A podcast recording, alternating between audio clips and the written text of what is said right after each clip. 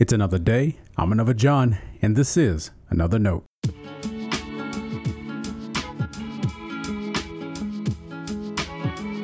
Today's edition of Another Note is titled Locked Doors.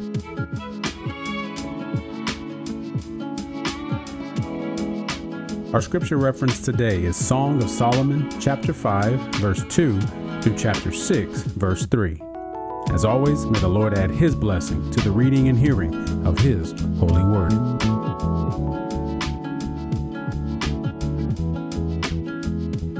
I slept, but my heart was awake.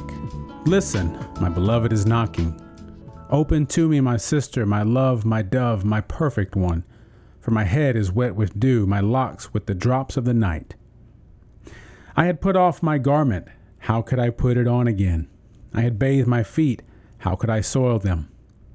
My beloved thrust his hand into the opening, and my inmost being yearned for him. I arose to open to my beloved, and my hands dripped with myrrh, my fingers with liquid myrrh upon the handles of the bolt. I opened to my beloved, but my beloved had turned and was gone. My soul failed me when he spoke. I sought him, but did not find him. I called him, but he gave no answer. Making their rounds in the city, the sentinels found me. They beat me, they wounded me, they took away my mantle, those sentinels of the walls. I adjure you, O daughters of Jerusalem, if you find my beloved, tell him this I am faint with love. What is your beloved more than another beloved, O fairest among women? What is your beloved more than another beloved that you thus adjure us? My beloved is all radiant and ruddy, distinguished among ten thousand. His head is the finest gold, his locks are wavy, black as a raven. His eyes are like doves beside springs of water, bathed in milk, fitly set. His cheeks are like beds of spices yielding fragrance. His lips are lilies, distilling liquid myrrh.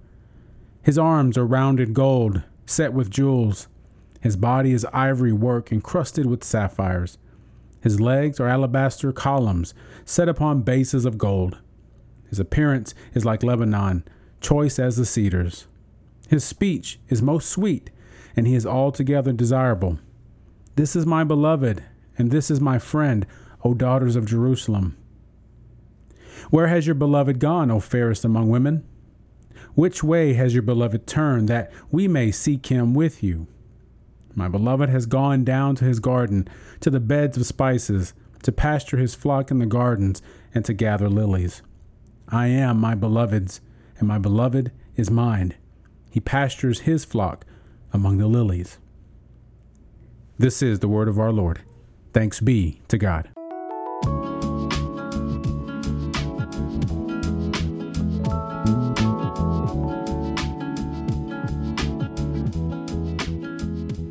As we read from Song of Solomon 5 today, it's hard not to have in mind the words of Jesus. Depending on your translation, Revelation 3:20 begins with look, listen, or here I am. It's Jesus at the door of the lukewarm church.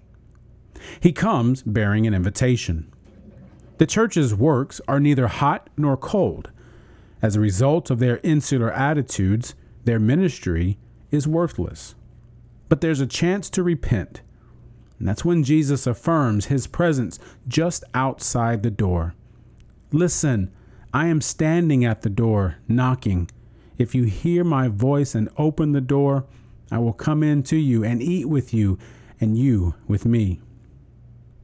To eat with someone is a sign of friendship and affirmation. What love Christ has for his church that he does not wish to be apart from it.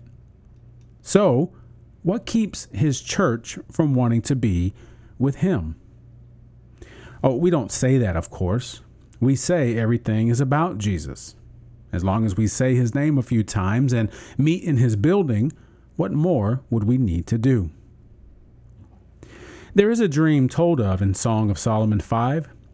It is the fair maiden's vision in her dream, she hears her beloved at the door knocking. It is late, but he has made every effort to be with her. It's her first response that I'm reflecting on today. She had already turned in for the night, bathed and tucked comfortably in bed, It'd be too much trouble to open the door, even for someone she loves so dearly. When she finally decided to get up, it was too late. It seems to me God's church today stands to learn something from her. My church is currently reading through Ephesians.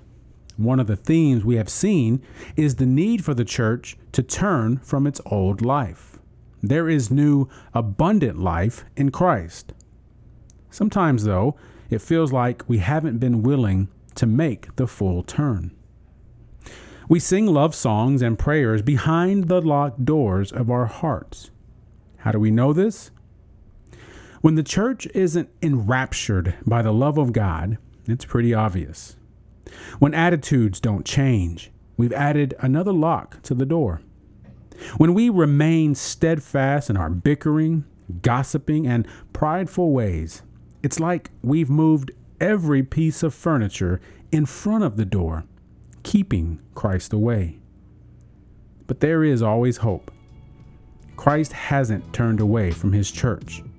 He loves her so much. All the church needs to do is seek Christ with every ounce of being it has. Stay blessed.